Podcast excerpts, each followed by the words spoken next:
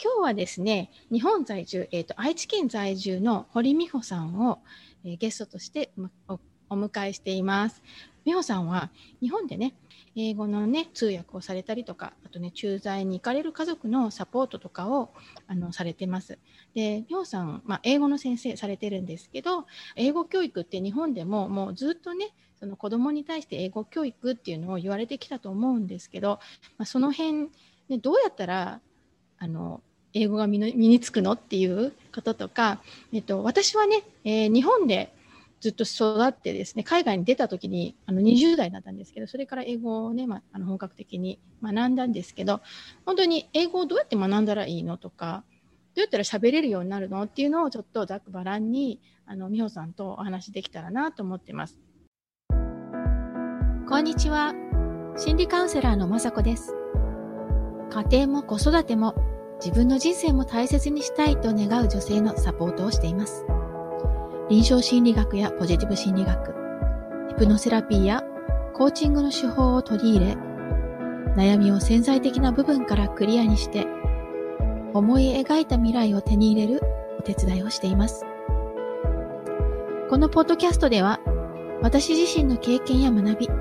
セッションを通しての気づきなどをシェアしたいと思っています。ではね、美穂さん、まず最初は簡単に自己紹介お願いします。愛知県に在住の堀美穂と申します。愛知に来て20年になりますが、アメリカとかに駐在される方の離日前のお母さん向けのオリエンテーションや、子どもたちが現地校に入った時に、まず目先のことなんですけれども、サバイバルなことを心構えみたいなことをって教えたりしている人です。日本人ですけれども、よくどちらの方ですかって言われがちです。よろしくお願いいたします。意味が違いますよね。皆さん見えないかもしれないんですけど、すごくなんかちょっとラテン系みたいなところがすごく言われます。黒髪なのにとか言って。うん。いや、なんだろう、なんか多分、ね、エネルギーだと思います。インドに出てくるエネルギーとか、そのなんか柔らかさとか。よろしくお願いします。私も最初に出会った時に、ハーフの方かなって思って。よろしくお願いします。はい。美穂さんは日本でね、今お子さんたちとかにね、英語を教えてらっしゃるっていう話を聞いて、日本人ってまずちょっと英語をあまり上手じゃないっていう、イメージがあるじゃないですか。うん、海外から見てもですね。はい。はい。で、その中で、日本の英語教育が遅れてるとかね、いう話もあるし、うん、学校教育でね、それは本当つい最近小学校から英語が教育がなされてきたっていうのもあるから、もう遅れてるのはしょうがないけど、うん、でも身につけられる人はやっぱ身につけているし、ね、私結構海外に出て、でそれもね、ワーホリとかね、留学とかを自分でして海外に出て、でそれでもう英語がねバリバリ喋れるようになったっていうようなお友達がもう世界中にいっぱいいるんですよ。だから絶対身につかないこともないし、日本の教育がダメなわけでもないと思ってるんですよね。うん、だからその辺でまず日本でバイリンガル教育っていうのはできるんでしょうか。どう思います、美穂さん。ご家庭によると思いますよね。お母さんとかお父さんが私はいわゆるハーフって呼ばれる人たちと一緒に学校行った人間なんですね。日本の国内のインターナショナルスクールというのは。挨拶程度のっていうか、楽しく喋る程度のことをバイリンガルって言っていいんだったら、小さい頃からするっていうことはすごく意味があることだと思う。だけれども親の感覚とかがあるので、もしも小さい頃から小中にかけて英語に触れる機会が家でなかったとしても、海外で伸びたりするんでしょうね。それは日本で英語を一生懸命勉強自分でした人だと思いますけれども、うんうんうんうん、私海外に住んでるので、ね、日本人で英語を喋られる方と結構ね、会う機会もあって、で以前は日系の会社にも勤めていたので、うん、働く世代のねおじさん方の英語とかもね、うんうんうん、発音じゃないんですよね。あれ実は大人になって仕事で英語を使わなくていけなくても、その需要があったから勉強したっていう人たちの英語って、もちろん綺麗に英語喋れる方もいらっしゃるけど、大抵は本当にもう日本語英語なんですよ。それもなんかもうすごいブロークンで、文法はあまり合ってない、でもすごいのが、まあ、これはちょっと私はマレーシアだけの、経験でしか話できないんですけど、はい、一緒に働くコワーカーね、一緒に働く人たちが、その英語に慣れていってくれるんですね。そうです。そう。私通訳で一人だけ分かってない状態っていうのがありますこの人たちは分かり合ってるっていうのがありますそうそうそう、何かもうその経験とか身振り手振りと、その雰囲気と、であとこう単語ですよね。日本人の方の方は単語でこう言いたいことを言う。それを現場のスタッフの方たちはその単語をつなげて想像して意味が分かるっていう、そのあうんの呼吸、ねね、そういう現場でよく見てきてるので、そうです、これでいいんだなっていう仕事はそうね、その自分の、まあ、もちろん英語を使う仕事をしたいっていう子がいるじゃないですか、そうじゃなくて、そのブロー君でも通じてる人たちってもう腕があるんですよね。エンジニアとか、ね、おまんじゅうを作るとかラーメンを作るとかね。もちろんその英語を、ね、使った仕事、例えば通訳翻訳とかね、大学で教えるとかなったらやっぱりそれなりの英語っていうのは必要になってくるけれど、パーフェクトじゃなくていいなって私は思ってます。そうなんです。もうだって私が英語を教える仕事だから、今もビービー言いながら英語の勉強してるんですよ。TOEIC 受けたりとか、私先生が勉強してるってもうお恥ずかしながらしてるよっていう、英語の仕事をする人はもう大人になっても永遠に英語を勉強しますからね。私はまあうちでね、バイリンガル、まあ実はなんかトリリンガルぐらいやってるんですけど、マレーシアっていうの多言語国家で、でうちの子は日本語、英語、中国語、あとマレー語って4カ国語ね、学校で2カ国語勉強して4カ国語やってるんですけど、やっぱり難しいんですよね。その全部まとめて上手になれるわけではなくって、でその子なりの好みの言語がある。そうです、で我が家の場合はもうまあね、インターに通わせてるので、英語が自分のもう好みの言語で第一言語になりつつあるんですね。子どもの頃にどれだけ日本語で教育したところで、結局学校に行き始めれば、学校にいる時間が長くなって、どんどん日本語より英語を使う、兄弟でも英語を使う、友達とも英語を使うってなってくると、もうなんか日本語は私もそんなにもうパーフェクトの望めないなと思ってて、まあ、小学生程度くらい喋れて読み書きができればいいかなぐらいの、私はそのくらいで OK って思ってるんですね。そのよく聞くのは、2歳までに耳を育てないとアメリカ人みたいになるの、ネイティブの音にならないとか、すごく相談を受けるんです。この教材買った方がいいですか、何十万するって、でもお金も余裕があって楽しまれるとその教材いいけれども、仕事に使えるための英語をするにはもうちょっと遅くても何にも心配することはないんじゃないかなって個人的には思います。 もちろん流暢はいいですけどね、小さい時から楽しければ、やっぱり英語も日本語もどちらも流暢に喋れるっていう方は、私の中でやっぱそれなりに努力された方かなという気がします。例えば日本に住んでて英語が流暢になるっていうのも、やっぱりそれなりに努力しないと、自分の、まあ、環境もあるかもしれないですけど、インターに通えば日本語の漢字とか読めなくなっちゃうわけだから、そういうところでね、やっぱり自分で勉強されたんだと思うし、また海外で、ね、英語圏とかで勉強しながらでも日本語を学ぶっていう方は、やっぱ毎週補習校に行かせたりとか、お母さんもすごく勉強に、ね、熱心だったところとかで、やっぱり日本語も好きっていうここであれば流暢なバイリンガルになれると思うけど、ただ私が思うのは、別にそこを本人が目指したいなら目指せばいい。そういうことです。本人がね、やりたければやればいい。ただお母さんがやりたいとか、お父さんがさせたいとかいう時にちょっと問題がね出てくるかな。そういうことです。私が思うにはね、そこですよね。特に小さい時って、もちろんその耳がね良ければそれはアドバンテージになるかもしれないんですけど、英語って言われて、こう英語塾とかに通わせられて、逆に英語嫌いになっちゃったりしたらもったいないなと思うんですよね。そうです。楽しい英語、喋るのが好きっていう状態をずっとキープできればいいんだけど、塾の勉強したのとかねそうされてるとっていうのはなぜそういうかというと、うちの子がもう中国語をねやっぱりちょっと勉強させなきゃと思ってやっぱ塾に通わせたり、上の子はね塾に通わせたりチューターつけたりしたんですけど、もう全然好きにならないんですよ。で我が家はね私は別に中国語学ばなくてもいいと思ったんだけど、夫がやっぱりチャイニーズマレーシアンで、夫の家系がやっぱチャイニーズだから中国語だけはどうしても喋ってほしいっていう気持ちがあったので、まあしょうがないと思って塾に頑張って通わせたりとかしてたんですけども、行かせれば行かせるほど本人が嫌がるようになってしまって、塾をやめで、今まあ学校でね第二言語として取ってはいるんですけども、全然好きではないんですね。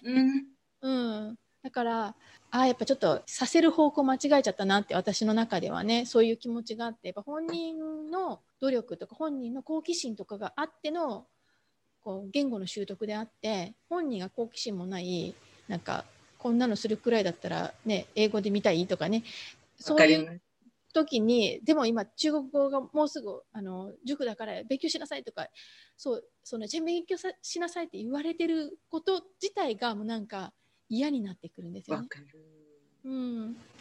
その辺がね難しいですよね。わかります。すごくね、環境を作ってあげたい、バイリンガルにしてあげたいっていうそのお母さんたちの気持ち、私の気持ちとかあったけど、子供は子供の事情がある。全くです。与え方なんですよね。夫の両親が芸術家なんですよね、まあ、建築家とこう声楽を勉強したお母さんで、家の中でオペラとか歌うんですよ、水曜日の午後に。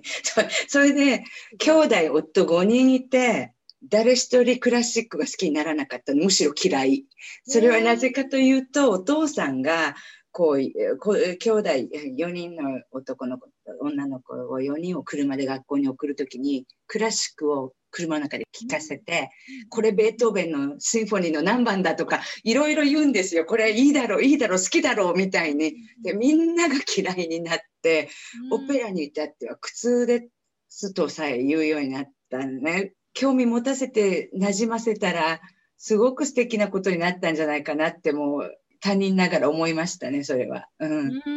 よくあります、もったいないと思って。もったいないですよね。お腹が空いてない子供に食べろってなんかね物を食べさせてるような。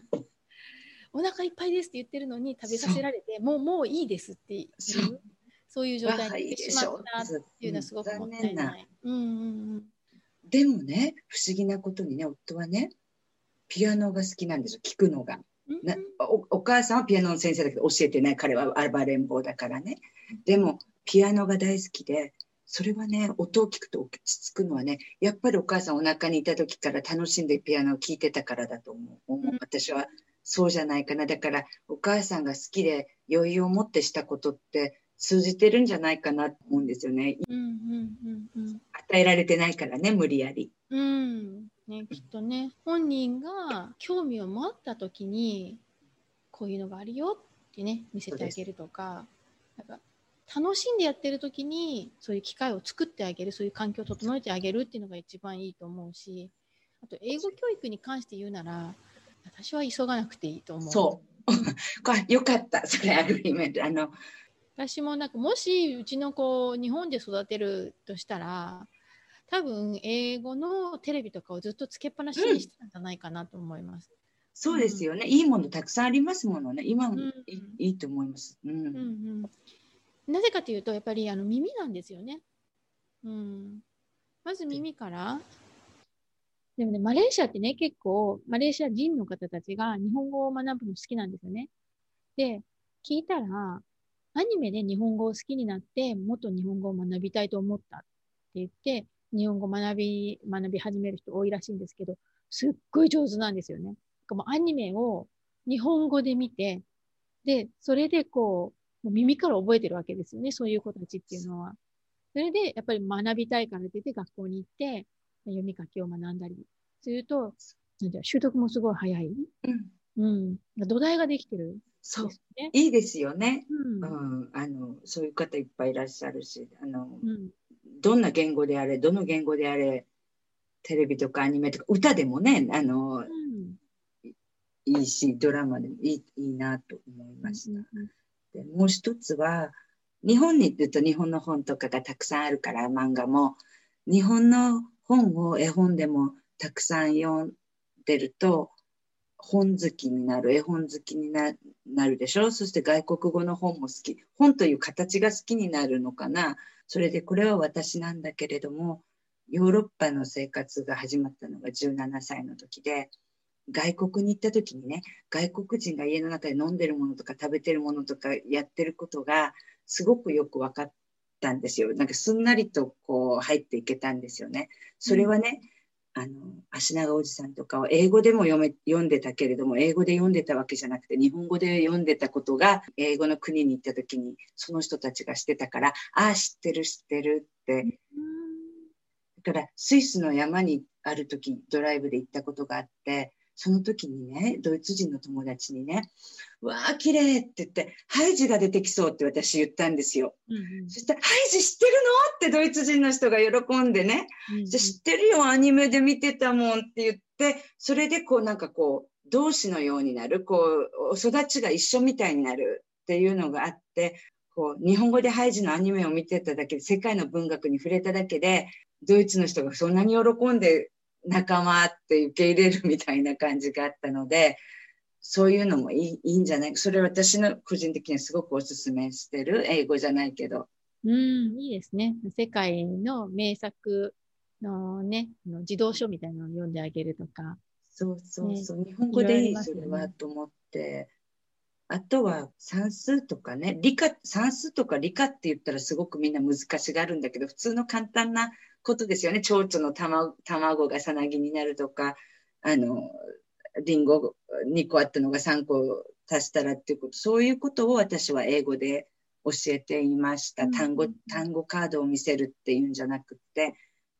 今学校でしてることを英語はこれで言うんだよっていうよ、英語はこれで言うんだよじゃなくて、そのまま英語で生徒には言ってたような気がするんですけど。それいいですね。実際に学校、その人たちが知ってることをしたい。実際に学校で使われる英語っていうとまたね、ちょっと違う、日常英語とまた違うかもしれないから、なんかそういう言葉をちょっとでも聞いておいたとすると、実際にアメリカに行った時とかに、ね、先生の言葉もすぐ分かるようになるかもしれない。ね、知的なことは変わりないけど、英語の言い方が分からないだけで劣等感になったり、笑われたりするのって許せない状況ですよね。算数をね、英語で学ぶっていうのもすごくいいアイデアだなと思ったんですよ。なぜかというと、算数って結構日本人の子って算数得意なので、海外に行ってもすぐわかるんですね。で、どうしてもやっぱ英語でハンデがあるじゃないですか。ね、外国人が日本に来て、国語で勉強しろって言ったらやっぱり絶対ハンデがあるじゃないですか。そこで点数取れないのわかってる。でも、例えば算数は僕できるとか、ね、科学は僕できるとか、そこになんかこう自信があると、あとは、英語さえ慣れれば他のもできるようになるって思うわけですよね。だからすごくいいなと思った。算数を英語で勉強するっていうのは。アメリカの小学校、アメリカ式、イギリス式の小学校の時は、なんていうの、図形をしてる時に計算する角度が間違ったからって言って、それは問わないんですよ。こう、角度の出し方が合ってることが大事だから、計算機を持たせたりしますよね。でもこう掛け算とか繰り上がりのなんとかをしてるときはそこを重点的に教えるんだけど、日本はなんというのかな、こう図形をしてるのになんかこう焦点が合ってないというかね、こう繰り上がりができるまで図形に行っちゃダメというのがあって、図形がものすごく得意な子だったんだけれども計算が下手な子だったんですよ。で、幾何がすごく得意で、なんか計算能力が追いつかないから図形ができないんですよ、日本の学校でね。なのでなんかこう、もったいない。そう、だからこう、チューターの時には計算機を持たせてやらせたことがありますね。算数でスターになってほしかったんですね、こう外国に行く子たちにね。英語はビリだよって言っちゃった。もう英語は2年間ぐらいビリでもいいよって、当たり前だよって。だって日本語喋れる人クラスにいないよって。でもそう言われた子はすごくやっぱ自信がついたと思う。英語がビリでもいいっていう言われたからこう。やっぱね、プレッシャーをかけないっていうのすごく大切だし、あと得意なところをまず伸ばしてあげるっていうのがすごい大切だと思う。特にその日本から海外に、ね、駐在のね、お父さんについていくとかいう時になると、もちろんね日本人学校に入るっていう選択肢もあるかもしれないんだけど、その環境についていくだけでもやっとだから、それなのに英語もまた学ばないといけない、で成績も良くないといけないっていうとすごいいっぱいプレッシャーがあるから、ね、そういうとこで、まあ、英語はビリだよ、ビリかもしれないけど2年半ぐらい頑張ってやったら、うん、よって言われるだけでもすごいやっぱプレッシャー感じなくていいし、うん、あとは ねやっぱ自分得意な分野があるからね、自信を失わなくて済むし、うん、お母さんがやっぱり楽しんでお母さんと一緒に英語やるって言って成功する例と、お母さんが英語好きだけどお母さんだけが英語好きで子供を巻き込むけど子供がついてこない人といますね、うんうんうんうん、小さくて日本にいるんだったらなんかそういう環境を整えてあげるけどプレッシャーかけない、うん、すごい大切かなと思う。なんかね、さっき美穂さんおっしゃってたけど、お母さんが英語が上手でそれで子供に英語を教えていらっしゃる家庭もあるって聞いて、うん、あ、私はできないなと思ったんです私も自分の子供に教えられないんですよね。なんか私できないだろうなって思うんですよ。そう、人の子供ならね教えられる。そうなんです、教えられないんですよもう私なんかお金いただいてますからねねえ、なんかこう感情が入ってきちゃう、子供、自分の子供には。だからそうお母さんが本当に英語が好きで英語を学ばせたいと思って、お母さん自分ができるから教えようと思って頑張っている方もいらっしゃるかもしれないけど、できなくても自分を責めないようにそうですそうですそうです、うん、あえて外にねちゃんとプロの方に頼むっていう方法もあるし、うん、それかまあ子供が興味が出るまで待つみたいなね。そう、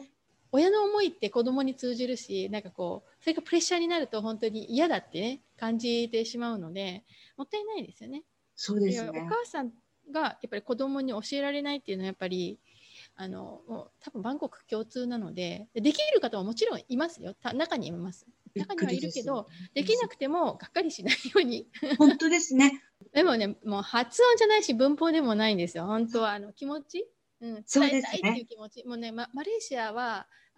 英語喋る人多いんですけど、別にその英語もね中途半端なんですよ、いっぱい間違ってるんですけど気にしないんですね彼らは。で別に発音をきれいに喋ろうとかそういう気持ちが全くない、ただ伝えたいっていう気持ちだけで喋ってくるので伝わるんですねこっちも、うん、別にその恥ずかしいと思ってないし、うん、大事ですね、伝わるって思って喋ってくるから伝わるんですね。だからその気持ちがすごい大切。なんか日本人の方って喋れるし文法も知ってるのになんだかこう伝わらないかもしれないと思っておどおどしてなんかこう喋れなくなったり、あとまあ日本語アクセントがあるからちょっとね聞きづらいかもしれないと思って話すのってもったいないんですね、もったいないなと私は思うし、なんかアメリカ人の方に言わせるとなんか日本語のアクセントがある英語はサムライイングリッシュっていうらしくって、うん、サムライイングリッシュはかっこいいんだぞって。そうなんだ、うん、なのでもう、ね、気にせずどんどん喋るっていうのが一番いいんじゃないかなと思います。うん、いいと思います。ガンガン伝わらないかもしれないごめんなさいっていう気持ちでいくのと伝えたいんだよっていくのとでは全然伝わり方が違うので、その気持ちを子どもたちにこうちゃんと教えたいですよね、うん、いいんだよって間違ってもいいよ、通じることがいいじゃないって、うんね、やっぱ小さい子がそういう海外の環境ですぐにお友達が作れるのはもうそれだと思うんですよね。幼稚園猫とか日本語だけで英語が喋れなくてもすぐにお友達ができるのは伝えたいんだよっていう気持ちだけで、うん、もう単語だけで伝えようとするから、うん、友達ができるんですよ、うんうん、と私は思ってます、うん、でそこでちゃんと喋れないと友達ができないとかね、うずうずってしてるとやっぱりこう殻に閉じこもっちゃってなかなかおどおどして、そのおどおどする気持ちが周りにも伝わるので、なんかこの子とちょっと近づかない方がいいかなってか思われちゃったりするもったいない、うんうん、今昔と違って私たちが子供だった時と違っていろんなところに英語触れるものが日本中にあるじゃないですか、うん、しかもほぼ無料でね、だからこ皆さん英語できないっておっしゃってるけどね、本当は日本人の英語力がすごく上がってるの。なんか私たちがね、小さい時ね、誰もグローバルとかアクセスとか言葉わからなかったのよ。プロブレムとかいう、ノープロブレムって日本人わからなかったの。30年、40年前とかで。で、今、日本人全員がそのくらいわかるじゃないですか。ダウンロードとか。だからね、すごいみんな、日本人全体の、英語力が上がってるなってすごく思った、ね。カタカナ英語でもね、十分英語入ってるから、ね、本当にいつからでも学べるし、何歳からでも学べるし、学びたいという気持ちが大切だと。だから子供の時からね、英才教育で。バリバリ英語を教えなくてもいつからでもお母さんが疲れないでほしいですよね。お母さんが疲れないでほしいですよね、うんうん、お母さんの英語でもいいし、でもお母さんがすごい大変になってる人が多いから心配しちゃいましたね、うん、そうですね。本当にお子さんの好奇心をちゃんと守ってあげられるようなそういうね伝え方してもらえればいいかなと思います。はい、じゃあ今日はなんか長々といろんなお話を伺いましたけれどもどうもありがとうございました。美穂さんありがとうございました。はい、それじゃあまたね機会があったらお話しさせていただきたいなと思います。どうもありがとうございます。